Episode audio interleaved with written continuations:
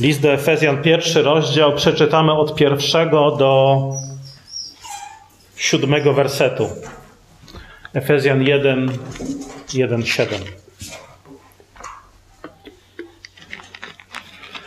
Paweł z woli Bożej, apostoł Chrystusa Jezusa do świętych w Efezie, wierzących w Chrystusa Jezusa, łaska wam i pokój od Boga Ojca naszego i Pana Jezusa Chrystusa. Błogosławiony niech będzie Bóg i Ojciec Pana naszego Jezusa Chrystusa, który nas ubłogosławił wszelkim, yy, ubłogosławił w Chrystusie, wszelkim duchowym błogosławieństwem niebios. W nim bowiem wybrał nas przed założeniem świata, abyśmy byli święci i nienaganni przed obliczem Jego. W miłości przeznaczył nas do siebie, dla siebie, do synostwa przez Jezusa Chrystusa według upodobania swojej woli, ku uwielbieniu chwalebnej łaski swojej, którą nas obdarzył w umiłowanym. W nim mamy odkupienie przez krew Jego, odpuszczenie grzechów według bogactwa łaski Jego. List do Efezjan jest wielkim dziełem apostoła Pawła. Efes był miejscem na zachodnim wybrzeżu Turcji. Zawierał jeden z siedmiu tak zwanych cudów starożytnego świata, czyli świątynię Artemidy. Dzisiaj jest to, jest to ruina. Miasto miało około 250 tysięcy mieszkańców. Było centrum nauki, ale było też centrum przesądów. Jak zobaczycie Księgę Dziejów Apostolskich, tam właśnie też dotarł apostoł Paweł. Tam mamy też wiele, mnożyło się wiele przesądów, czyli nic nowego w stosunku do dzisiejszych czasów, takich może być współczesnych metropolii, dużych miast. Paweł mieszkał tam przez 3 lata, w latach 52-54 i ten list jest pisany 10 lat później z więzienia w Rzymie. Jest wysłany przez Tychikusa, tak jak mówi sam list do Efezjan. Jest to jedna z moich ulubionych ksiąg Pisma Świętego.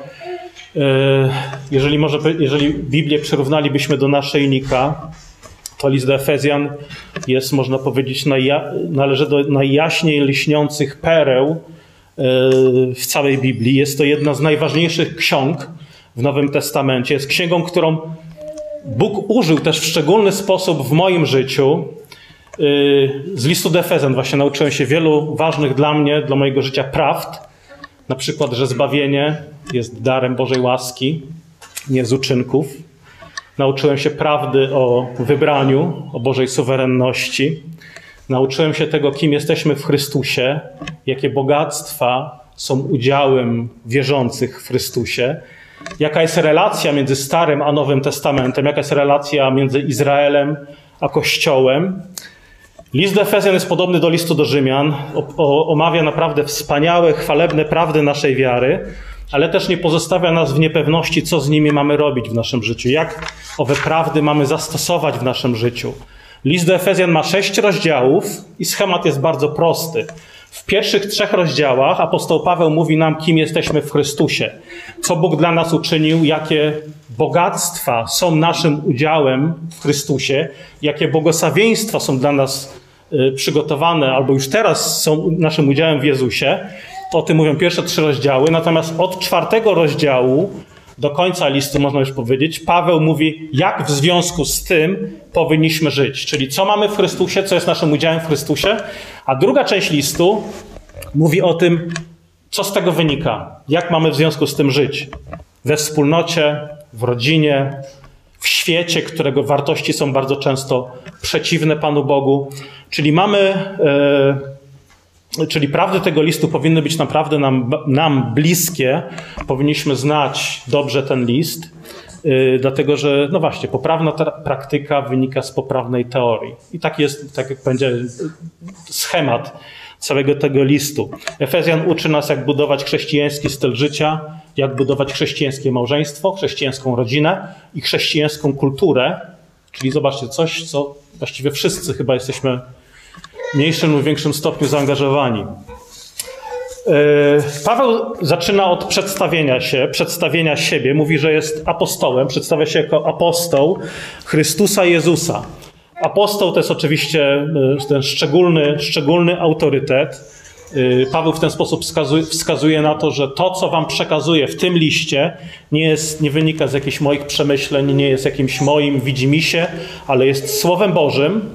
Apostoł, jak wiemy, posiadał szczególny autorytet. Apostołowie i prorocy przekazali ten, czy zbudowali ten fundament Kościoła, na którym, jest, na którym my jako żywe kamienie e, budujemy się, czy budujemy tą świętą budowlę, czyli autorytet apostoła jest wyjątkowy.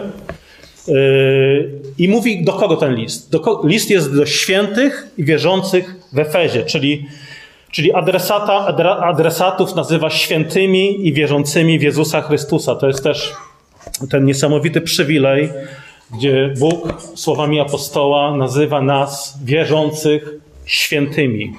Jesteś święty. Mówi do, do żyjących, do zgromadzonych w Efezie chrześcijan. Jesteście święci, więc żyjcie jak święci.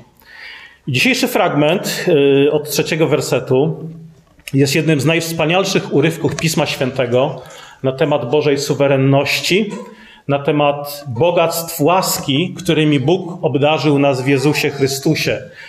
Efezjan, pierwszy rozdział, kochają, słuchajcie, wszyscy reformowani chrześcijanie na całym świecie. No można powiedzieć konserwatywni y, reformowani chrześcijanie na całym świecie.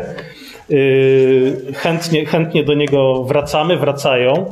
I apostoł Paweł zaczyna od błogosławieństwa wobec Boga. Mówi trzeci werset. Błogosławiony niech będzie Bóg, Ojciec i Pana naszego Jezusa Chrystusa, który nas ubłogosławił w Chrystusie wszelkim duchowym błogosławieństwem niebios Modlitwa, czyli można powiedzieć, y, mówi tutaj, błogosławiony niech będzie Bóg, to jest rodzaj, można powiedzieć, uwielbienia, modlitwy, niech Bóg będzie błogosławiony. Paweł błogosławi Boga. Co to znaczy? Co to znaczy błogosławić Boga? Oznacza to dziękować Mu, sławić Go za wszystko, co nam daje. Za życie, za dach nad głową, za ubiór, za rodzinę, za zbawienie, za wspólnotę Kościoła, za pracę, za zdrowie. Zobaczcie, Paweł błogosławi Boga nie, nie tylko za sam fakt, że istnieje. Panie, błogosławię Cię, że istniejesz, ale on tutaj wymienia, podaje powód, który nas ubłogosławił w Chrystusie wszelkim duchowym błogosławieństwem niebios. Czyli Paweł błogosławi Boga nie tylko za to, że Panie jesteś, ale też Panie ze względu na to, co czynisz. Niektórzy uważają, e, że nie powinniśmy Boga błogosławić za to, co czyni, ale po prostu za to, co jest, bez względu na to, co czyni. Może brzmi to pobożnie, ale nie do końca tak jest.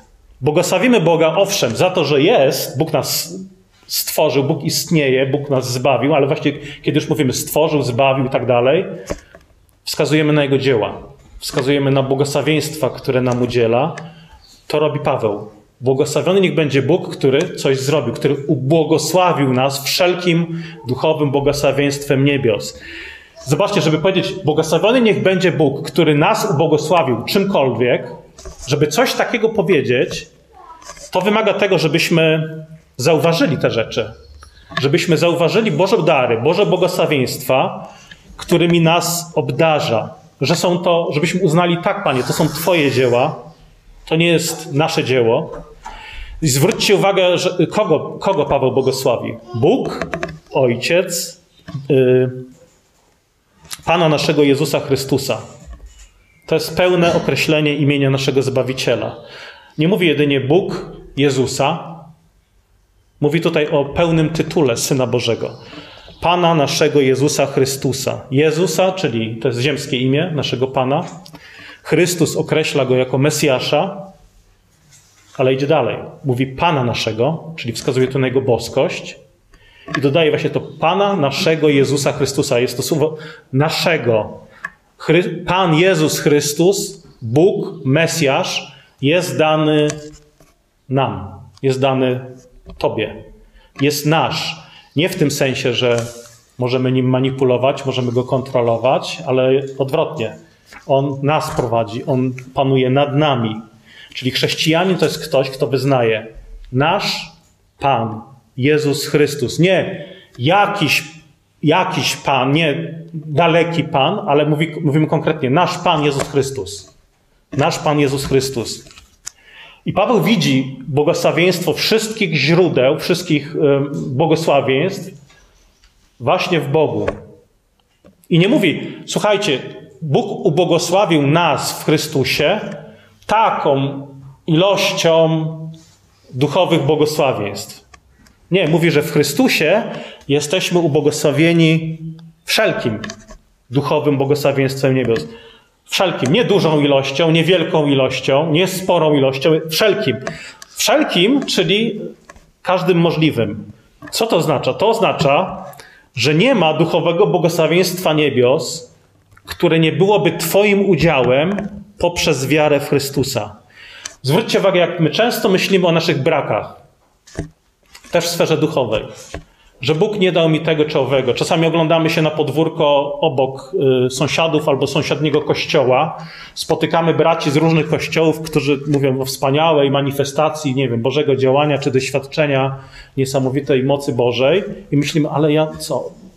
Chyba mi czegoś brakuje, ja tego nie czuję, tego nie doświadczam. Natomiast Paweł cię zapewnia, że nie brak ci niczego, jeśli chodzi o duchowe błogosławieństwa nieba. Tak? Niektórzy mówią, ale mi, mi brakuje, mi brakuje, nie wiem, darów Ducha Świętego jak inni. Nie jestem taki jak on czy ona, taki gorliwy czy zaangażowany. Nie mam takich błogosławieństw jak on. Tak? Czasami patrzymy właśnie przez ten płot innego kościoła i mówimy, czujemy jakiś brak. Ale Słowo Boże, słuchajcie, zapewnia Ciebie, wszelkie duchowe błogosławieństwa niebios są, czas teraźniejszy, to nawet Paweł mówi w czasie przeszłym, ubłogosławił, one są Twoim udziałem e, poprzez, poprzez, poprzez wiarę w Chrystusa. Wszelkie, każde możliwe. Komu jest dane? Wszystkim wierzącym.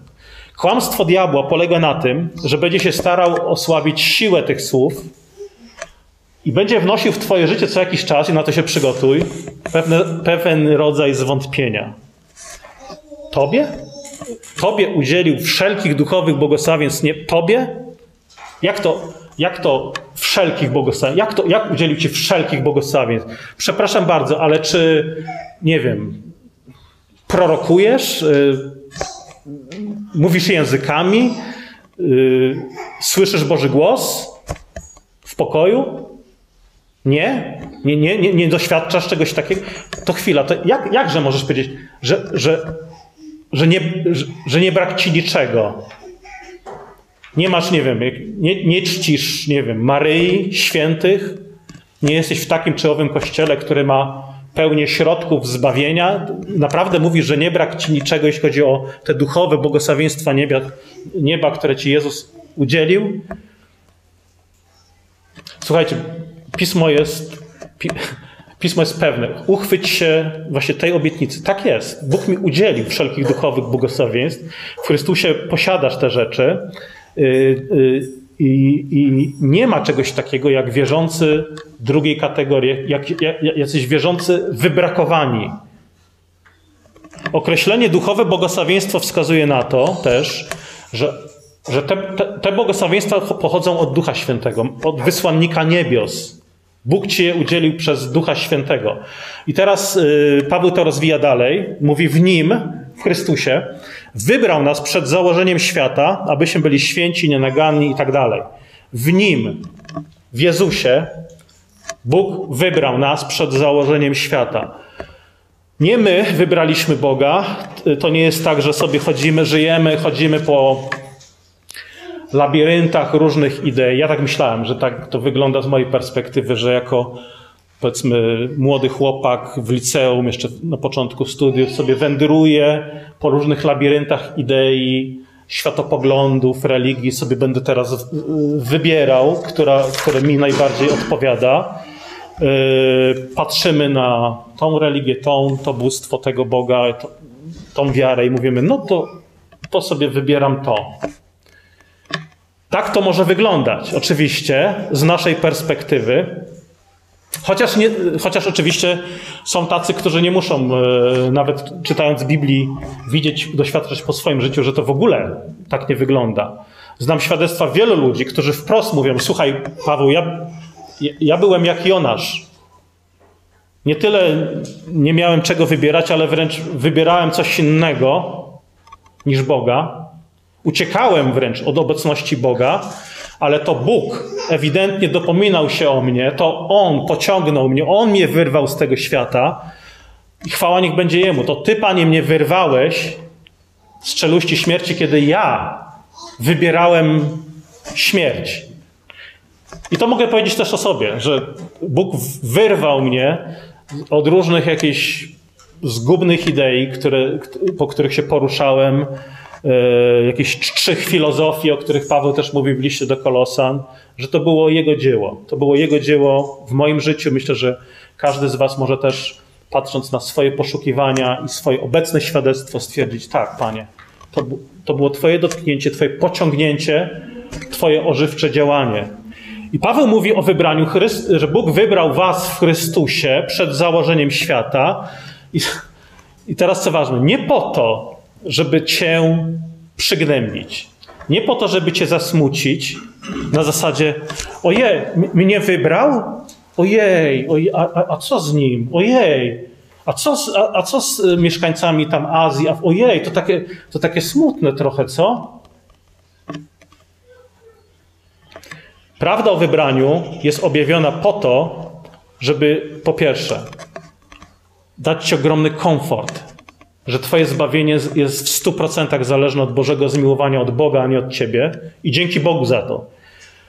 Jest po to, żeby Cię pocieszyć, jest po to, żeby Cię uwolnić od pychy, zachęcić do dobrych uczynków. Nikt nie został wybrany w zamian za coś, bo był lepszy, odważniejszy, bardziej wrażliwy duchowo i tak dalej, i tak dalej. Dlatego, kiedy mówimy o tym wersecie, że Bóg w Chrystusie nas wybrał przed założeniem świata, to mówimy tutaj o tak zwanym bezwarunkowym wybraniu. Co to oznacza? Oznacza to, że Bóg wybrał nas nie z powodu czegoś, nie na zasadzie, że coś zrobiliśmy, Bóg to przewidział i w odpowiedzi nas wybrał, ale Bóg wybrał nas pomimo. Bóg wybrał nas pomimo. Pomimo czego? Pomimo naszych grzechów. Tak jak ktoś powiedział, jedyną rzeczą, która jest Twoim wkładem w zbawienie, to jest Twój grzech, z którego Cię Bóg wyrwał, ocalił. Dlaczego jesteś chrześcijaninem? Bo Bóg Cię wybrał.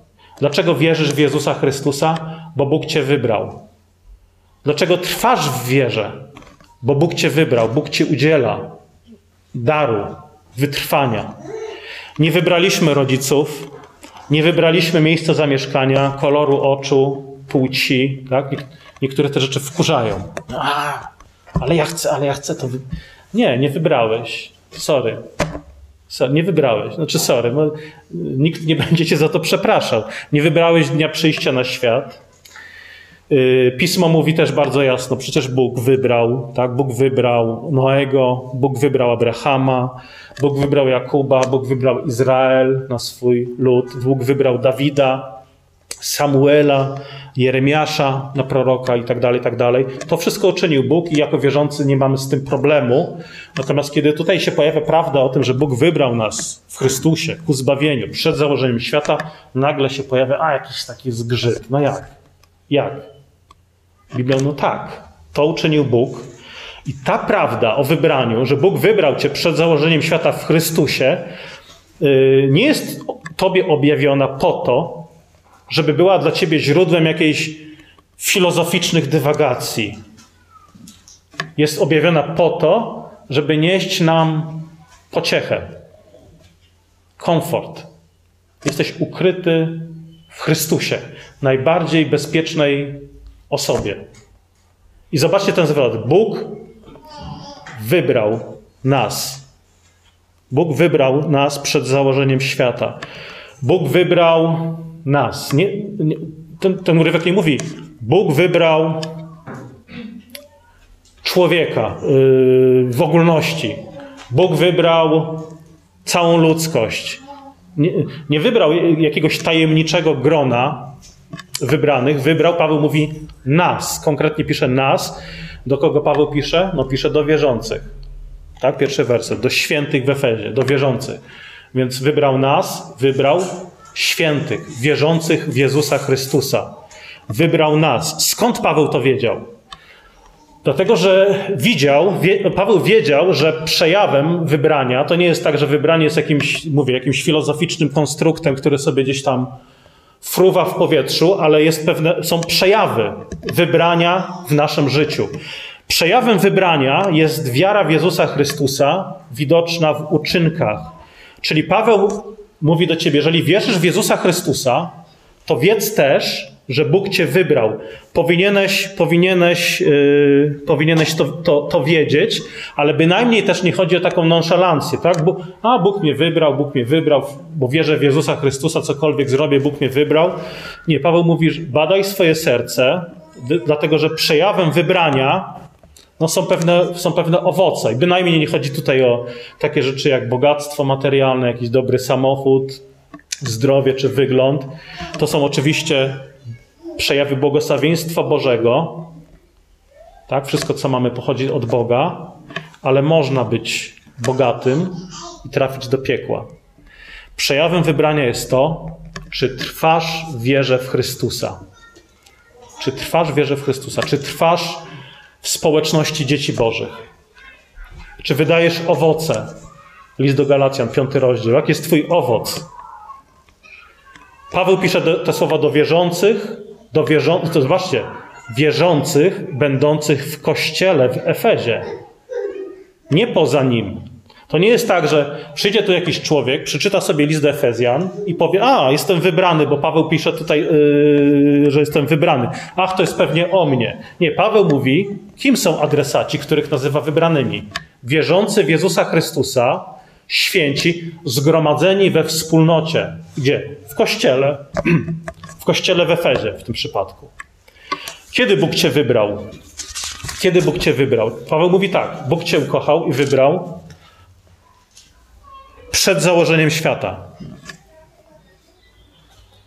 Nie wtedy, kiedy obserwując cię dojrzał jakieś przejawy, no, jestem z niego zadowolony, więc go wybieram. Chodź. Ty grasz dobrze w piłkę, to chodź, będziesz w mojej drużynie. Tak? Czasem tak się wybierało na podwórku. Ty jesteś dobry, to chodź. Ciebie wybieram na początku. Nie, wybrał nas przed założeniem świata i to było, no pamiętam, w moim życiu to był przełom. Ta prawda, ta prawda naprawdę powala. Ona, ona zmienia perspektywę, zmienia życie, zmienia sposób postrzegania Boga, postrzegania siebie, postrzegania innych. Bóg, stwórca kosmosu, wszystkich galaktyk, rzeczy widzialnych i niewidzialnych, ukochał Cię, zanim świat powstał. Nie jesteś przypadkowym żyjątkiem bez znaczenia. Bóg przed założeniem świata miał Cię w swoim umyśle, Ciebie konkretnie przeznaczył do bycia Jego dzieckiem, ukochał Cię w Chrystusie, stworzył Cię i zbawił w określonym przez siebie czasie. I zobaczcie cały czas, cały czas tutaj Paweł mówi Bóg, Bóg, zobaczcie ten nacisk. Cały czas On, cały czas On, cały czas chodzi o Boga, cały czas chodzi o Jego suwerenność i cały czas chodzi o Jego miłość. On to wszystko uczynił. I teraz yy, zamiast mówić, ale Panie, ja tak wiele nie mam, ale Panie, pomijasz mnie w tym czy owym, ale ja nie mogę robić tego, co kto inny, ale ja mam inne obdarowania, ja mam inne. Zamiast, zamiast w ten sposób postrzegać siebie, czy wręcz narzekać, niestety, powinniśmy mówić: Panie, dziękuję Ci za to, że mnie stworzyłeś, dziękuję Ci, że mnie ukochałeś, dziękuję Ci, że nazwałeś mnie swoim dzieckiem, dziękuję Ci, że uczyniłeś to pomimo mojego buntu, mojej duchowej rebelii, bo nie ma we mnie nic, czym mógłbym zasłużyć na te błogosławieństwa i Twoją łaskę. I teraz, no dobrze, jeżeli to chwytamy, a zakładam, że do tej pory jesteście ze mną, chwytacie to, czy właściwie jesteście za apostołem. Po co? Ale po co? Po co, po co Bóg cię, po co Bóg nas wybrał? Jaki jest cel wybrania? I teraz yy, niektórzy mówią, Bóg nas przeznaczył. Reformowana teologia, kalwinizm, przeznaczenie, predestynacja. No dobrze, no dobrze. Ale po co? No nieważne, nieważne. Ale, no ale po co, po, co, po, po co to wybranie? Mamy gdzieś iść, tak? Jest jakiś cel. No, to jesteśmy w drodze. Bóg nas wybrał w jakimś celu. No, niektórzy no, no przeznaczył, no ja, o co ci chodzi? No przeznaczył nas i koniec. Jesteśmy przeznaczeni. No wiesz, wiesz o co kamen? No przeznaczenie, predestynacja, wiesz, tam pięć punktów kalwinizmu i te sprawy. Biblia mówi, do czego cię przeznaczył. Przeznaczył cię, abyśmy byli święci i nienaganni przed obliczem Jego. Abyśmy byli święci i nienaganni przed obliczem Jego. W miłości przeznaczył nas dla siebie do synostwa przez Jezusa Chrystusa według podobania swojej woli ku uwielbieniu chwalebnej łaski swojej, którą nas obdarzył w umiłowaniem, umiłowanym. Przeznaczył nas, abyśmy byli nienaganni przed obliczem, przed obliczem Jego, nienaganni i święci. Werset czwarty. Czyli zobaczcie, że przeznaczenie ma cel. Przeznaczenie ma cel, czyli musimy wiedzieć, skąd idziemy. Paweł mówi, no, Boża łaska, to jest przyczyna, dla której jesteśmy tutaj, ale to jest początek drogi, bo Paweł mówi, musisz też wiedzieć, nie tylko co jest źródłem tego, że wierzysz w Jezusa. Źródłem jest wybranie, źródłem jest Jego łaska. Ale musisz też wiedzieć, po co to, dokąd, dokąd ta łaska cię prowadzi, jaki jest cel Bożego wybrania. Abyśmy byli święci i nienaganni przed obliczem Jego. Czyli Bóg wybrał nas do pewnego celu. Jakiego? Żebyśmy byli święci. To nie jest tak, że możemy pisać traktaty o Bożym wybraniu, postawić kropkę. Wybranie. Kropka. Nie. Bóg wybrał cię w pewnym celu, abyś prowadził święte życie dla Niego. Westminsterski y, mały katechizm, y, formie, pisany w formie pytań i odpowiedzi. Pierwsze pytanie brzmi: Co jest nadrzędnym celem człowieka? I odpowiedź. Nadrzędnym celem człowieka jest chwalić Boga i cieszyć się nim na wieki. Tak, zapamiętajcie to. Jak przyjdzie do Was yy, doktor filozofii z uniwersytetu, a jaki jest cel człowieka? Chwalić Boga i cieszyć się nim na wieki. Jeżeli nauczycie tego swoich dzieci, to czterolatek odpowie mu. A wie pan, jaki jest cel? Chwalić Boga, cieszyć się nim na wieki. No tak, dziecko ci powie. Jak się tego nauczy, powie. Yy, zapamiętajcie tę odpowiedź. Kiedy ktoś z was zapyta, a jaki jest cel człowieka? No cieszyć, chwalić Boga, cieszyć się nim na wieki. Paweł mówi tutaj o Bożej suwerennej łasce. Mówi o wybraniu, ale też mówi właśnie, nie, nie zostawiam was z tymi do, jedynie z tymi doktrynami. Bóg wybrał cię nie po to, żebyś miał poprawny pogląd na temat predestynacji czy wybrania. Bóg cię wybrał, żebyś był aktywny, żebyś był święty.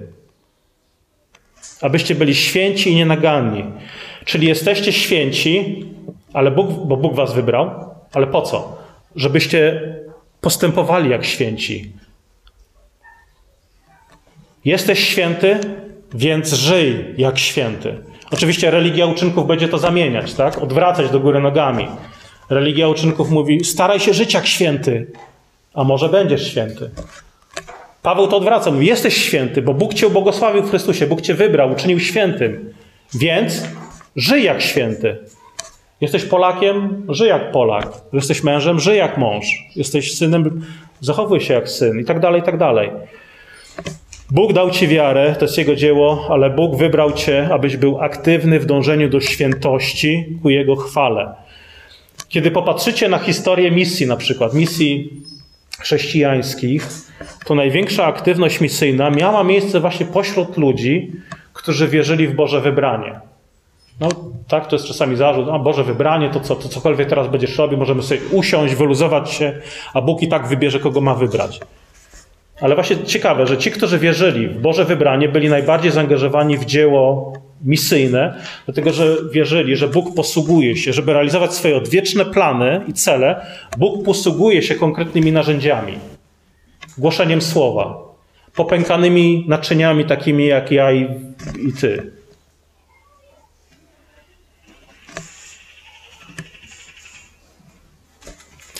Bóg zbawia w suwerenny sposób ale używa do tego Ciebie, nas, Kościoła. Zbawia nas, abyśmy przyczyniali się do niesienia Jego chwały, czyli zbawia nas dla realizacji Jego celów. Jeżeli ktoś mówi, jestem wybrany, bo wierzę w zapewnienie Bożego Słowa, więc teraz będę realizował własne cele, mam pewne cele dla swojego życia, mniejsza z tym, co Bóg mówi, no to jeżeli tak myślimy, no to rozmijamy się z przyczyną wybrania. Nie, co więcej, nie osiągniemy, nie osiągniemy szczęścia i pełni w ten sposób. Nie będziemy nasyceni, nie będziemy zadowoleni. Dlaczego? Dlatego, że nie będziemy żyli zgodnie z celem, dla którego zostaliśmy przeznaczeni. To tak jakbyście przeszukali szuflady w swoich domach, wyjęlibyście nożyczki i powiedzieli: No, wybrałem cię, znalazłem cię, wybrałem cię, a teraz użyję cię, aby za, z Twoją pomocą wbić gwóźdź w ścianę. No nie, nie po to zostały skonstruowane nożyczki. Tak samo jest z nami. Jeżeli myślimy, Bóg wyjął mnie z tej szuflady, z czeluści śmierci i piekła, ale teraz już jestem wyjęty, więc mogę sobie żyć, jak mi się podoba. Dopiero kiedy znasz cel, dla którego zostałeś wyjęty z szuflady, kiedy masz właściwie ułożone priorytety i wiesz, że Bóg cię wybrał ku swojej chwale, abyś cieszył się nim na wieki, będziesz mógł cieszyć się wieloma innymi rzeczami. Relacjami z ludźmi, pieniędzmi, rozrywką, muzyką, pracą. Jeżeli te rzeczy uczynimy celem naszego życia, no to wiadomo, zawsze będzie jakiś brak, zawsze będzie jakaś pustka, zawsze jakiś będzie brak spełnienia, prędzej czy później. W miłości, czytamy dalej, w miłości przeznaczył nas dla siebie do synostwa. Zbawienie w Chrystusie nie zawiera w sobie tylko aspektu przeznaczenia, ale Paweł mówi synostwa. Przeznaczył nas dla siebie do synostwa przez Jezusa Chrystusa. Bóg wynosi nas do pozycji swoich dziedziców, do pozycji swoich dzieci, do synostwa. Zobaczcie, że jak to niszczy takie suche, filozoficzne gadanie o predestynacji. Wielu, spotkałem się już z wieloma dyskusjami na temat wolnej woli, przeznaczenia i tak dalej, które miały charakter y, jakichś takich po prostu filozoficznych konstrukcji, chłodnych idei. Możemy sobie podywagować, a jak to jest z tą wolną wolą i predestynacją. Ale wiesz, no, z punktu widzenia antropologii, humanizmu, wolności ludzkiej woli, no to wiesz, to tam wydaje mi się, że to tak nie do końca jest możliwe. Na co druga strona, to ale wiesz, yy, z innej strony, no zauważ pewien aspekt naszej ograniczoności, braku zdolności do samostanowienia i zaczynamy jakiś bełkot po prostu. Zobaczcie, nawet jak, jak to, jak to zło, zło wrogo brzmi. Nie wiem, czy nawet jesteście w stanie to wymówić. Predestynacja. Twardy, nie? Y, jak jakiś y, tytuł pracy y, habilitacyjnej na filozofii. I, ale na, i na nic się zda dyskusja na ten temat i rozmowy na ten temat, jeżeli oderwiemy go, po pierwsze, od Pisma Świętego, po drugie, od więzi Boga z Tobą, opartej na Bożej miłości. Każda prawda Pisma Świętego, łącznie z prawdą o wybraniu, jest prawdą praktyczną. Jeżeli nie jest, jeżeli ktoś ci mówi, że wierzy w jakąś prawdę, ale nie jest to coś praktycznego, myślę, że to nie jest poprawna, poprawna doktryna. To jest, myślę, jeden z testów. Każda doktryna Pisma Świętego jest doktryną praktyczną, ma konkretne zastosowanie. Yy, Bóg objawił nam prawdę o wybraniu nie tylko po to, żeby zmienić Twój mózg i żebyś mógł powiedzieć: A, teraz ja nie jestem już Arminianinem, jestem kalwinistą. Nie po to Bóg objawił Ci tą prawdę, żeby, żeby zmienić Twój mózg, ale zmienił, yy, objawił to też po to, żeby zmienić Twoje ręce, Twoje serce, Twoje nogi. Biblia, mówiąc o wybraniu, mówi na ten temat nie językiem filozofii, ale mówi językiem więzi, mówi językiem miłości. Zobaczcie, Bóg yy, w miłości przeznaczył nas. Czym jest, czym jest wybranie? Czym jest przeznaczenie? Filo, filozoficznym konstruktem? Dogmatem, jakimś, nie wiem, sporną ideą? Nie, jest wyrazem Bożej miłości. Podstawą wybrania jest Boża miłość. Bóg przeznaczył nas w miłości, abyśmy byli kim? Filozofami predestynacyjnymi?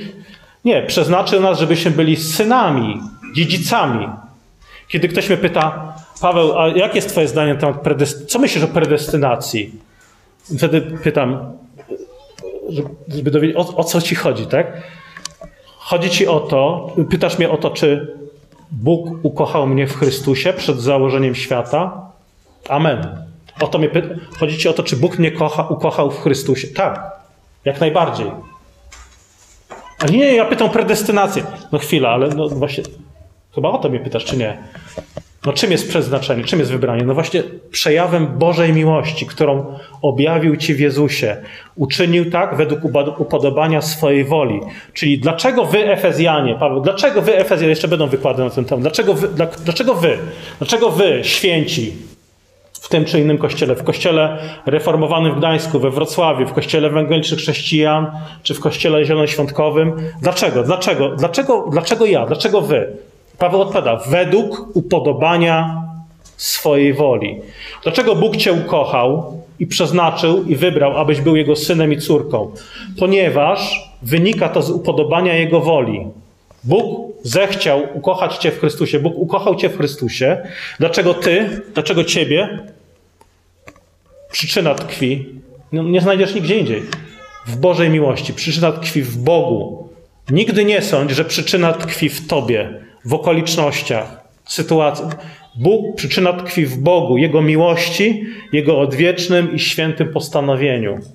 I Bóg, tak jak powiedziałem, ma cel i zrobił to w pewnym celu. Szósty werset, ku uwielbieniu chwalebnej łaski swojej, którą nas obdarzył w umiłowanym. Ku uwielbieniu chwalebnej łaski swojej, którą nas obdarzył w umiłowanym. Czyli ten fragment mówi nam nie tylko o tym, kto nas ukochał, ale do czego nas powołał, Czyli ostatnią rzeczą, którą mówi Pismo Święte jest to, że Bóg cię ukochał, Bóg dał ci wiarę, abyś nic nie robił.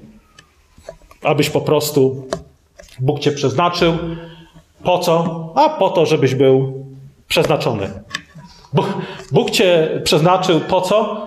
Żebyś poszedł teraz na debatę, albo sobie włączył na YouTubie debatę z Arminianinem i zobaczył, i zobaczył jak kalwinista zwycięża czy reformowany chrześcijan. Bóg cię przeznaczył, żeby, dyskusji, żeby zwyciężać dyskusję o przeznaczeniu.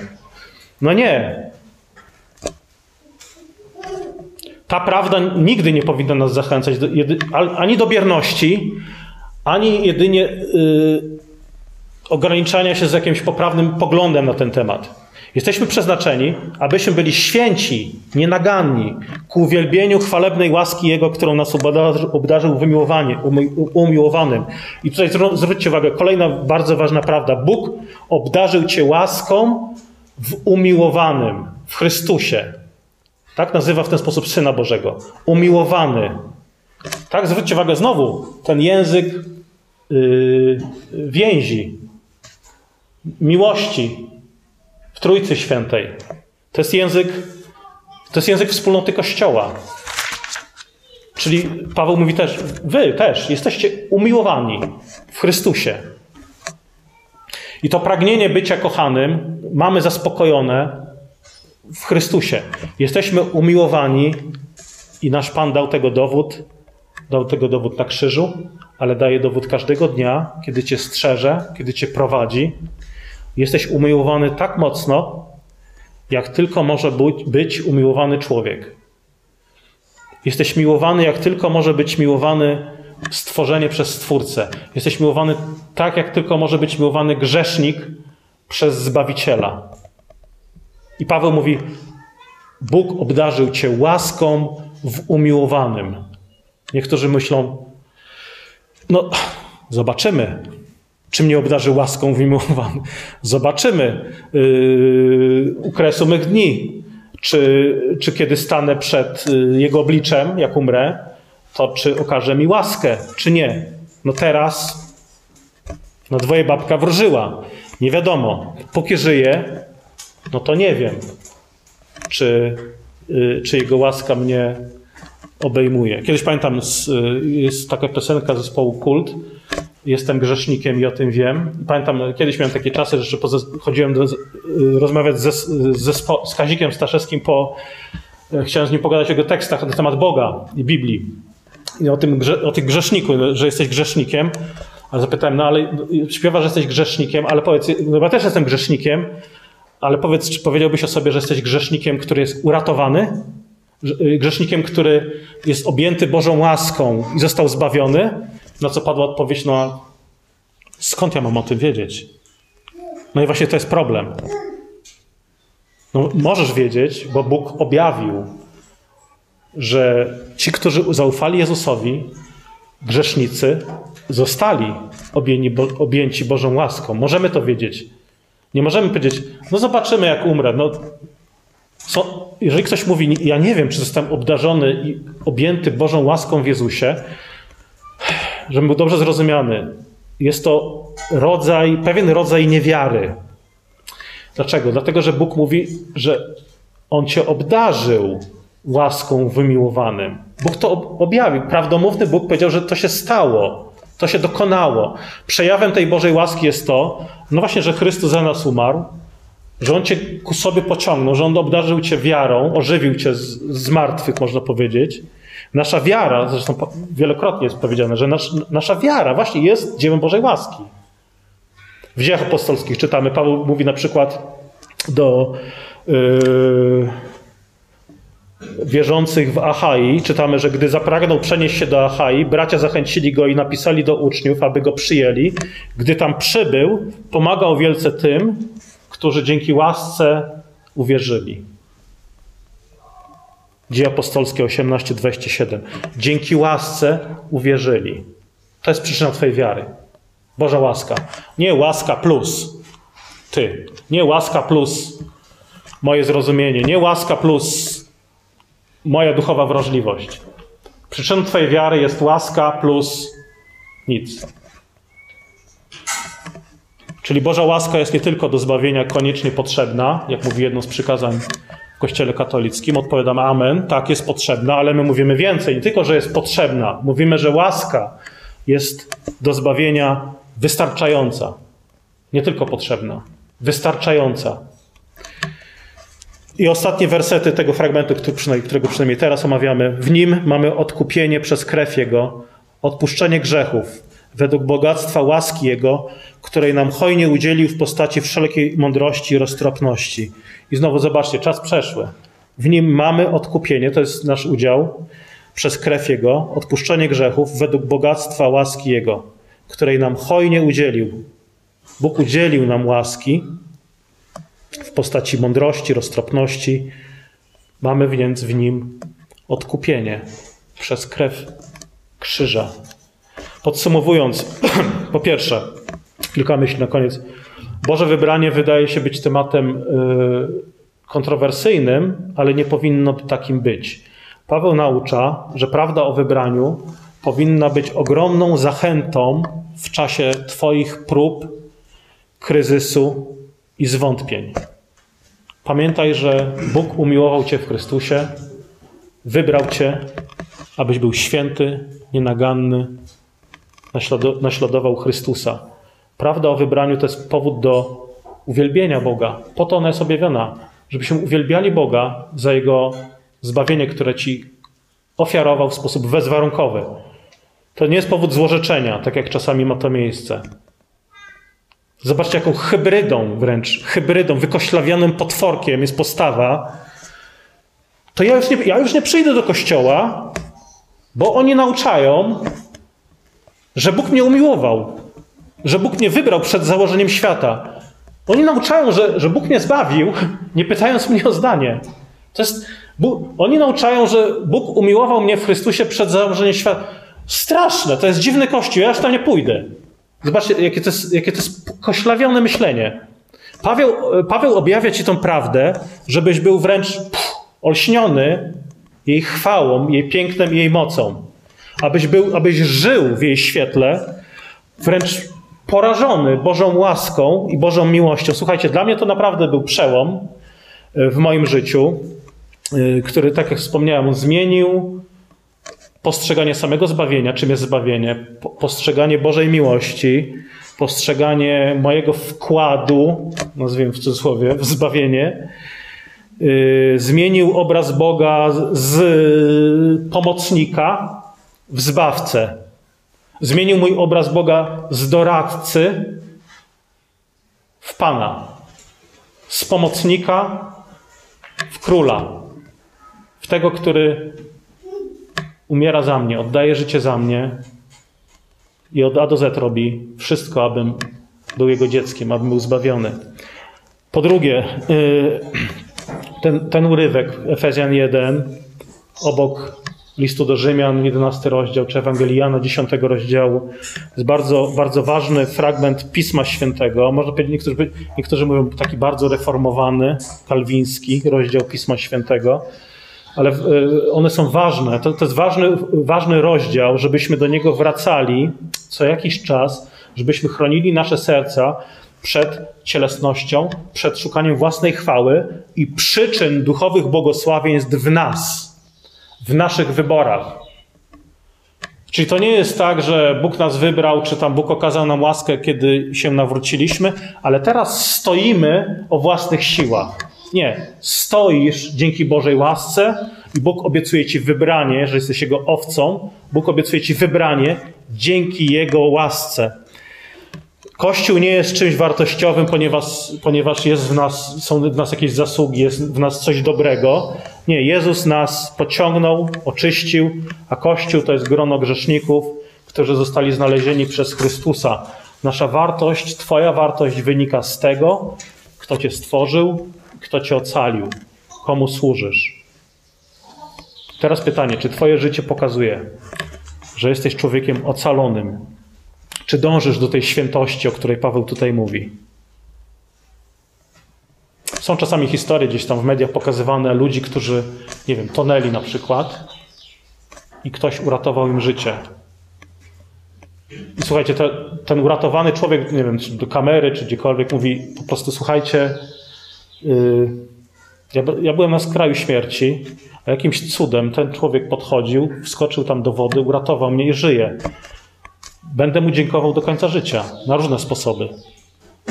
I tacy ludzie, tacy właśnie wyrwani ze śmierci, często potrafią docenić wartość życia, żyją inaczej niż wcześniej. I teraz przenieśmy to na naszą rzeczywistość. To się właśnie z nami stało. Bóg wyrwał nas z czeluści śmierci, ocalił nas, dlatego w kwestii wiary, w kwestii prawdy, kwestii, nie wiem, bycia w kościele. Nie chodzi o to, gdzie się lepiej czujesz, gdzie jest lepsza kawa, smaczniejsze ciasteczka. I to też jest ważne, tak? Każdy, każda wspólnota chyba dba o to, żeby tak było. Ale pamiętajmy, co jest podstawą.